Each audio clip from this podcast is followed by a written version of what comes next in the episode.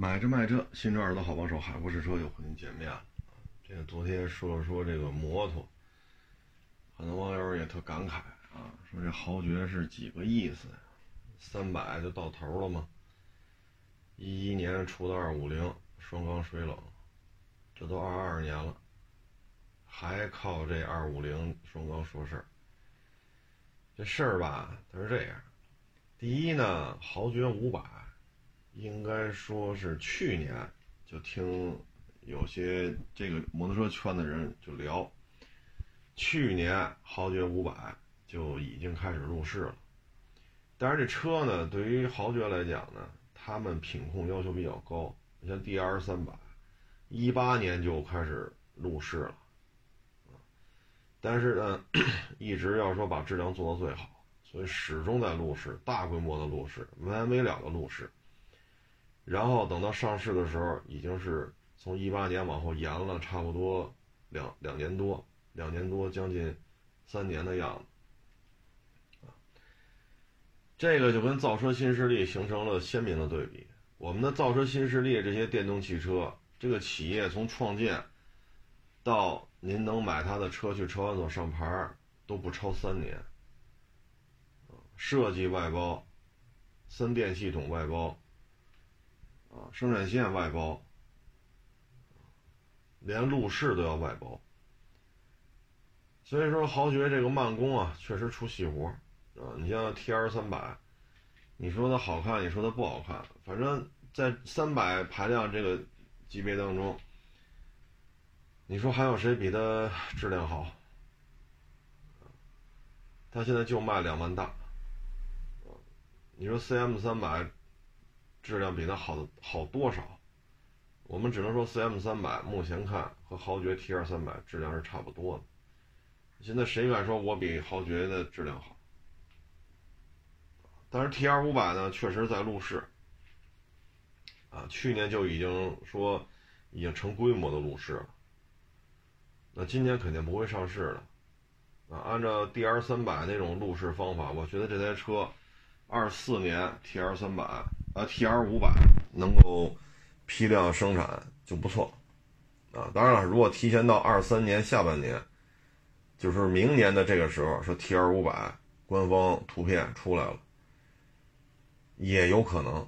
但是豪爵这个这个车型，啊 D R 也好，T R 也好，路试时间确实很长，啊，只不过咱现在没有确切的证据，即使看到一些图片，咱也不能发。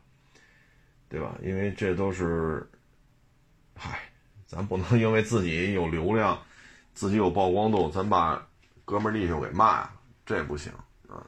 你看到这车了也不能发，只能说是有这么档子事儿，而且事儿已经有一年以上了，路试大规模路试应该是一年以上了。至于说什么时候投产，会不会投产还得看。为什么不投产？主要原因是什么呢？大长江挣钱就指这些幺二五、幺五零，就指这挣钱，包括小踏板，包括跨档、跨骑式的挡车啊，包括小踏板。别的企业已经不做了，因为一个幺二五你能卖多少钱？啊，现在自主品牌的二五零卖一万来块钱，你一个幺二五你也就是几千块钱，几千块钱的利润能有多高？啊，我们按六千块钱，这不算低了吧？按六千块钱算，您挣百分之十，这利润率相当高了。六百，不过就六百块钱，运费呀，啊，这个上牌的费用啊，啊，给经销商的这个这个返点呀，宣传推广啊，啊，稍有波动，这六百块钱就剩不下什么了。但是豪爵还能做这么高。所以它的利润点还是在小排量的通勤车。现在豪爵的销量大致相当于新大洲本田和五羊本田的之和的，在还要多啊。也就是说，国内两个本田加一块没有豪爵，也就是大长江旗下的车型销量高。这一点是让本田是份儿份。所以你看，他吹幺九零，他认为我在排量上，我在品牌，我这挂的是本田的大 logo，我排气量也大，我足以碾压豪爵旗下的幺二五、幺五零，最终实现俩本田，就是五羊本田和新大洲本田销量上超过豪爵。但是没想到，没戏，没超过啊！当时说的是下打幺五零，上上顶二五零，这是当时的本田的想法。然后呢，顺道呢，再碾压一下靠幺二五、幺五零走量的这个豪爵，但是没有达到预期的效果啊，因为俩本田加一块都没有新大洲卖的多，不是新大洲 没有豪爵大长江卖的多，而且呢，国内大排量它的总的销量占比并不高啊，可能。咱们国家啊，一年的摩托车上牌量啊，包括出口量，就国内上牌量和出口量全加起来，我们超过二百五十毫升的摩托车的占比只有几个点啊，也就是也就是说呢，一百台车里边超过二五零的只有几台，四五台啊，大概就这么一情况。所以作为企业来讲呢，又要走量，又要挣钱，又要品控。那对于他来讲呢，确实，我们看吧，看这个豪爵的五百，二三年的这个时候能不能发布它的官方图片？这个我说的也不算，我们只能期待。如果这台车最终没有发售，也正常，啊，也正常。你毕竟当年的豪爵出的那个七五零四缸十六气门，不也是摆出样车来了？那又怎样？毕竟这个国内你看着挺热闹，是吧？这个五百，那个七百，这个八百，那个公升，实际上这车加一块，全年摩托车的产销量当中的占比也不过只有占几个点，啊，所以在商言商嘛，这个我们也得从他的角度来考虑，啊，期待吧，期待豪爵最终能出个双缸五百出来。这两天呢，还有好多网友给我发这私信，说关于二手车交易啊，又出了一个政策。这个政策呢，在之前那一版相比呢，做了很多的调整。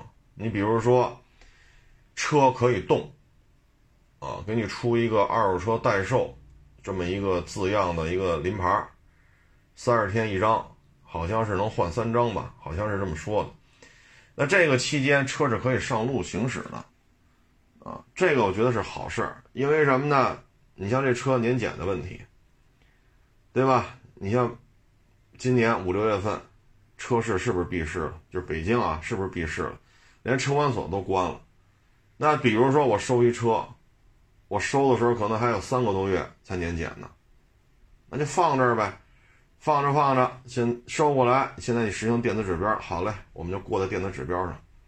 过完电子指标之后，现在这车我们没法弄了。为什么没法弄呢？它不让动啊！你像我们这边亚市。隔一堵墙，其实就是一个大院子，中间垒一堵墙。那边是亚市检测厂，这边是亚市二手车，都是一个集团下边不同的单位。那你能去围墙那边做年检吗？不能，因为你是电子指标。那这怎么弄啊？好家伙，你，你这属于逾期未年检啊！你这将来是有些惩罚性措施的。那你说你开不过去怎么办？就隔一堵围墙，那围墙还是镂空的。你你在这墙这边能看到墙那边，那边能看见你，能过去吗？不能。是一个系统的吗？是，都归亚市管。但验得了车吗？验不了。就是现在呢，如果说改成这种临时号牌，写着二手车代售，啊，二手车代售，能够上路行驶，你可以划一个区域啊，这我们都没意见。你比如说亚市周围五公里，那我们按照这个范围。所有的路口装上专用的探头，超过去给重罚，我们都认可。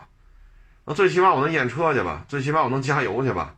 我去加油站拿一桶，你给我来二十升汽油，回来我给车灌上，这事儿安全吗？咱先不说加油站干不干吧，你给汽车这么加油，咱先不说加加油站干不干，这行为安全吗？但我收回来车没有油怎么办呀？现在这种行情，几个月卖不出去，太正常了。家家都有几个月卖不出去的车，还有几年卖不出去的车，家家都有。那收来的时候，假如说就剩三分之一箱油了，那这个油，你说我是不是得热车呀？那我热车怎么怎么弄？对吧？你不能说客户一来所有的车都打不着，为什么呀？没油了。那这车我怎么卖出去？那加油怎么弄？我所有车都加满箱油吗？你车市里成百辆、上千辆、上万辆的车，辆辆都是满箱油，这安全吗？所以他这个解决这些问题，包括人家来买家说试一试，让人试呗，试试就试试呗，这不是很正常吗？但是你原来那管理方式，车不能动。你只能这个车位到那个车位，现在这个问题给解决了，啊，但是怎么具体执行还得看，啊，我们觉得你说重罚啊，比如说亚市周围 三公里或者五公里，你这二手车这个代售这个这个这个纸牌的车不许超过这范围，我们就近啊，比如说这个路口离离亚市四点二公里，再往前就六公里了，行，那这个限制区域这个路就限制到四点二公里，没问题，我们都支持。说那个路五公里没有路口，三公里这儿有一路口，再往后就十公里了，没问题。三公里你装一探头，到这必须掉头回去，这我都没意见，我都支持。说你们这些二手车代售的啊，有这个牌照的车超过这探头，扣十二分，罚一万，我都没意见。但是你得让这车能动啊，你得让，你得能让这车动，你不能说就这车位倒出来到那车位去。这有利于卖事故车的，你知道吗？就是有利于卖那些车有毛病的车。你比如说开到六七十共振，你比如这车一上路就跑偏，啊，你比如这车异响特别严重，你比如这车变速箱顿挫可厉害了，那你从这个车位开到那个车位，你能开你能开多快？你能开多快？你试得出来吗？你从这个车位到这到那。你速，你这速度能有多快？你说一开了五六十共振，你能从这车位到那车位以车速五十公里跟着到吗？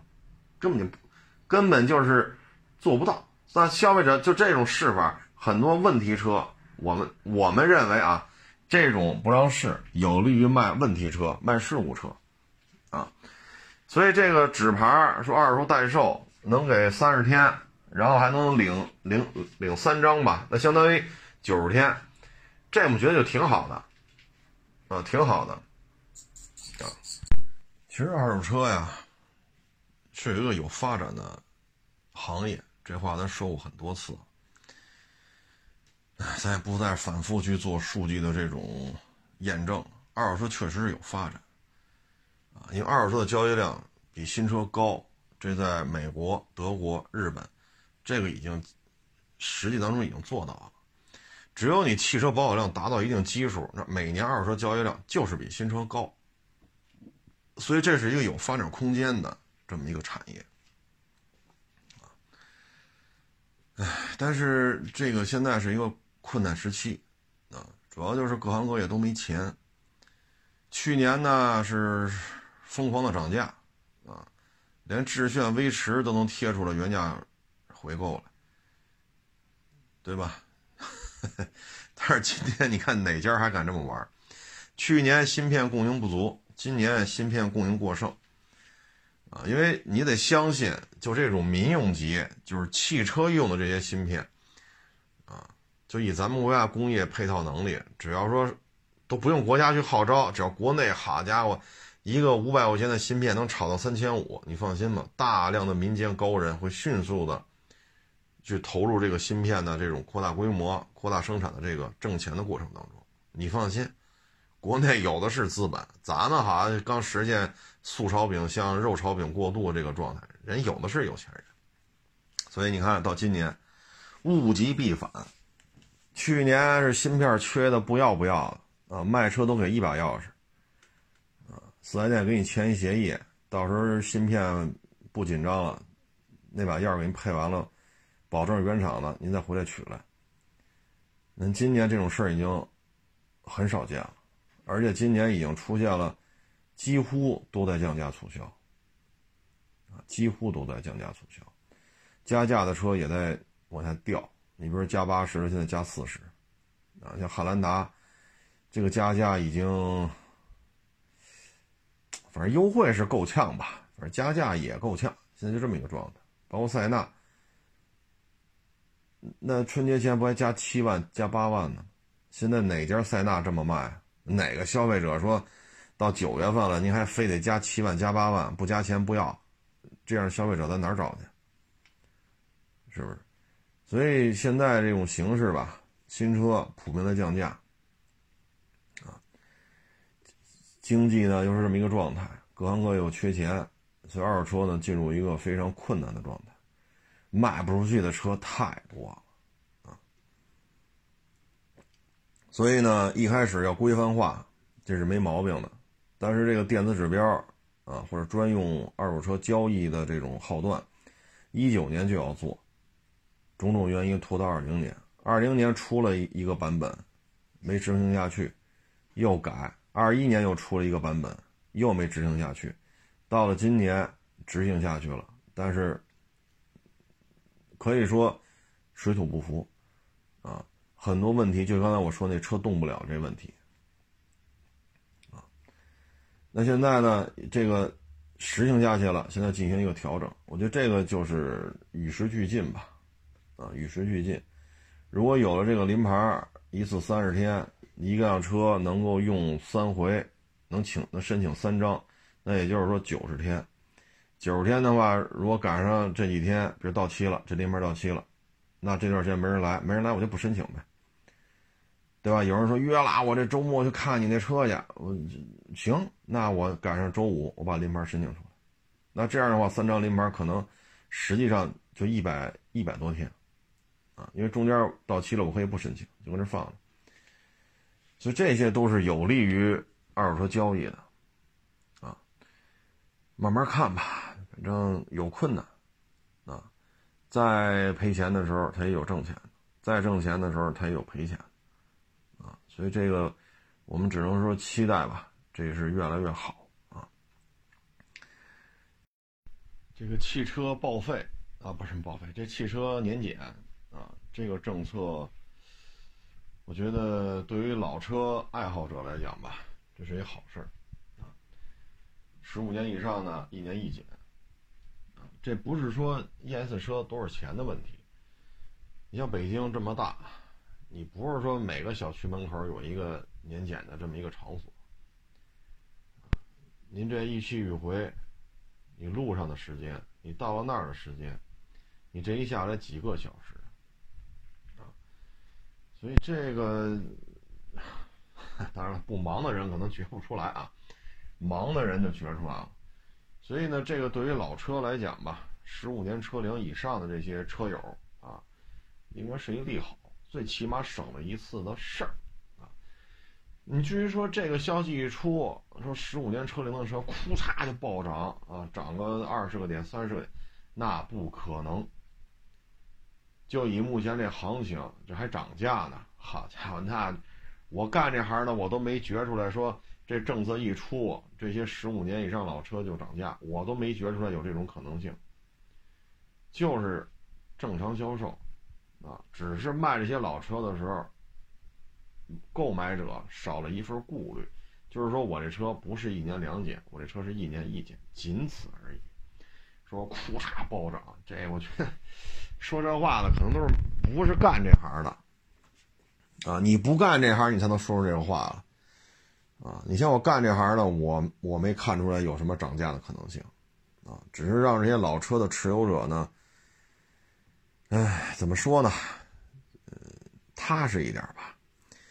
因为就北京而言吧，一年两检，那这些老车，国一、国二、国三，嗯，基本上就这么个状态。那现在有消息说，国三的可能，可能说不打算让他进五环了，但哪天执行没说，之前放出风来了。那现在这些老车都卖不上价啊。你北京，你要不进五环的话，嗯，那这车就看看您是在哪儿用啊。反正对于这个限制区域来讲，老车的这一块待遇没有变化。说你不让工作日进五环，那就是不让进，你也没什么可说的。所以呢，只是减少了一些验车，两次变一次。啊，其他的没有什么变化，所以暴涨，那我觉得，这个当然别人家的车愿意怎么卖，这我管不了啊，我只能说，我这儿如果有十四年半呀、十五年呀，啊或者说十五年多一点这种车龄的二手车，我是肯定不会涨价的，啊，我涨价干什么呀？是不是？反正我个人啊，也可能我这水平低，能力能力也有限，啊，见识也比较短啊。可能我理解有错误吧，别人家都暴涨，但我认为没什么涨价的可能性。这里边呢，值得关注的是什么呢？就是咱这摩托车，他没说报废的事儿啊，他就写一个十年之内你怎么验车，十年之上你怎么验车，他也没说我取消了啊，十三年报废我取，他也没说这事儿。嗯，我也。哎，我翻来覆去没找着这明确的说法，所以这个只能是期待一下，是不是摩托车就十三年不报废了？当然了，这里边牵扯一问题，就是今年上半年摩托车的销量已经是创了新高了，这还是在不取消的情况下。如果说取消了，那这个销售量是不是还会进一步的增加？特别是对一些网友来讲，说我买一大哈雷。啊，我买一大水鸟，买一大金翼，啊，我我骑不动了怎么办？我就喜欢这台车，对吧？我骑不动了，我也去验车去，我得留着它。你包括咱们九十年代，对吧？上个世纪九十年代那会儿，我疯狂的喜欢摩托车。你看那会儿很多车买不起，你比如说春兰啊，当时仿那个 CB 幺二五 T 啊。你说那车留到现在二十多年了，你看现在十三年报废，这留不到现在了。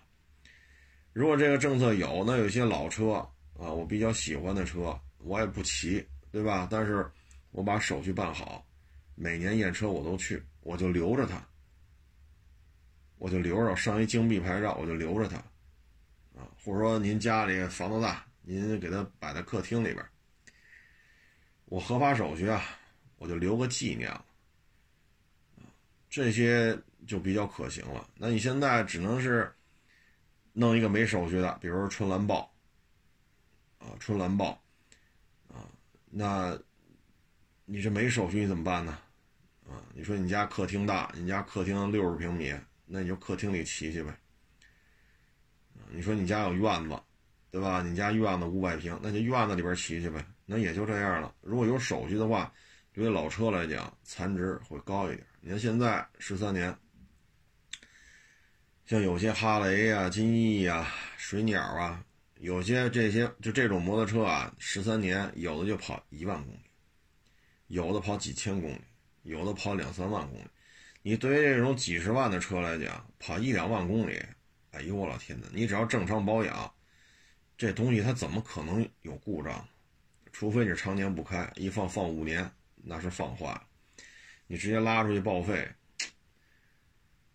所以这个我们只能期待了，因为这个文里边只写十年以内怎么办，十年以上怎么办，他没提报废的事儿，我们就是期许一下吧，啊，期许一下，嗯，其他的事儿没写，咱也只能只能等着瞧啊，等着瞧，嗯，反正现在摩托车这销量真是蛮高的。啊，真是蛮高的。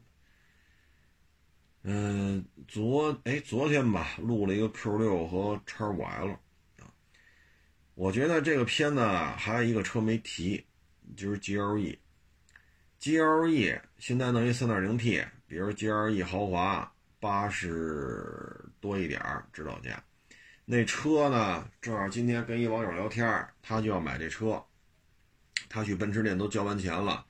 这台车 GLE 四五零 3.0T 中规豪华，现在包牌九十大，因为店里要加价，九十大几万，你才能把车从四 S 店开走，啊，就上路行驶，得九十大，啊，那现在叉五 L 3.0T 七十点五，Q 六啊就算了，这横置平台咱就不提它了，原装进口的 3.0T 的 Q 七，它也。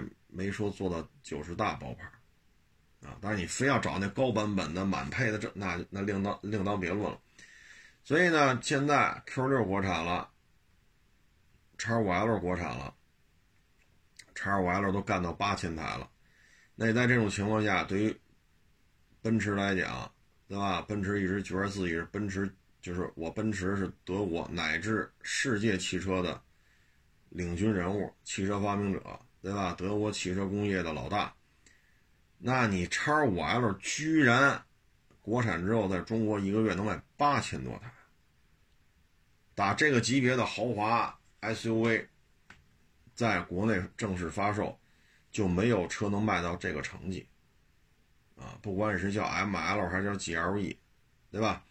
甭管哪一版的叉五，就没卖到过八千多台，包括 Q 七，甭管哪一版的多大排量的，不可能有这成绩，他做到了。所以对奔驰来讲，这就属于什么呢？叔可以忍，婶儿不可以忍，啊！所以 GLE 如果一旦说没绷住，那干脆我也来一长轴吧，我 GLC 都长轴了。对吧？GLB 是 GLA 的长轴，GLC 现在也有长轴，我 GLE 也来个长轴得了。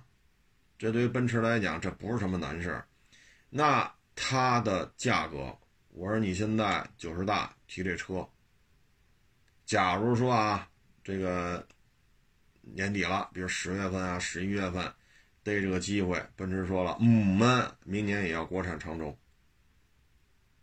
我说那您这车。当然了，他只是交了钱，没去提啊，这钱也可以退，也可以退啊。我说您要是开一年，那咱参照叉五啊，七十点五。说奔驰说我这我牌子硬啊。假如说他要卖八十点五或者七十五点五，他比宝马高几万块钱，就跟 Q 六比 X 五 L 便宜似的。那 GLE 长轴比 X 五 L 贵几万块钱的话，那这车。可能就是八十多包牌了，如果卖七十五的话啊，那它就八十多包牌。那你现在九十大包牌，包牌价就差十好几万。那你再开一年，那我收的话得，假如说啊，咱一瞎说，假如说卖七十五，三点零 T 的 GLE，那你这车摆这卖，说开一年啊，一万公里连划痕都没有，那我就只能喊到七十这一块。我不可能说国产长轴 3.0T GLE 卖七十五，我开一年的二手的标轴的我卖八十多，这不可能了。我说他要卖七十五，那您这车裸就是他那裸车七十五的话，您这车也就是七十这一块，七十万左右，那我收只能给你六十多，对吧？那您九十大包的牌，您开一年，我给你六十多，我说您干吗？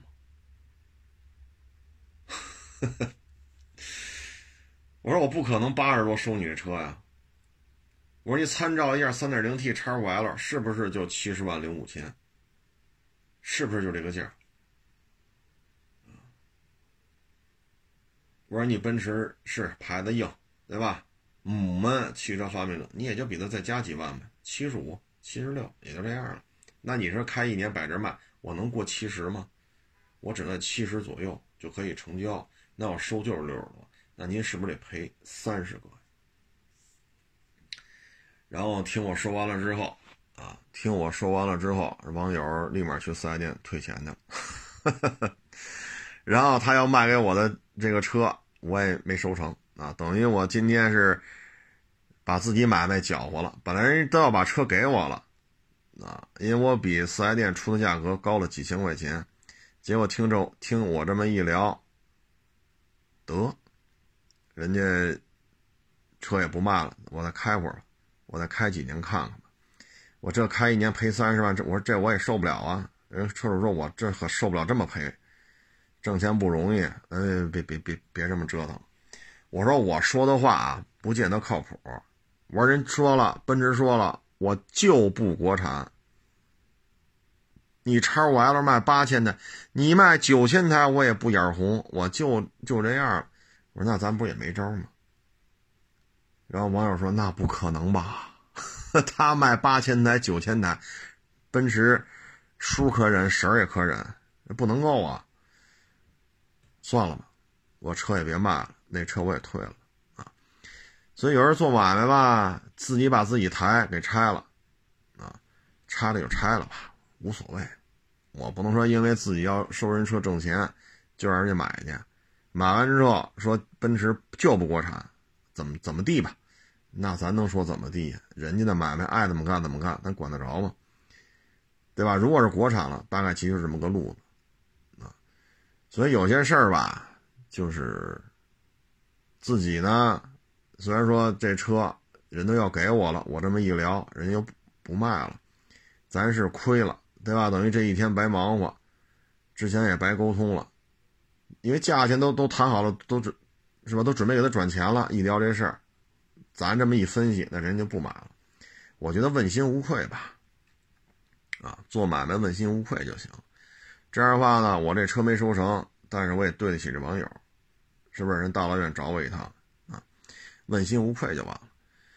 嗯，这一天吧，也是够折腾的啊，七点多就起来，啊，一直在外边折腾。哎呀，过户吧，看车吧，收车吧，挪车。啊，有卖车的，哎呀，哎呦，折腾一天了啊，所以咱就不多聊了，啊，不多聊了，谢谢大家支持，谢谢捧场，欢迎关注我的新浪微博海阔试车手。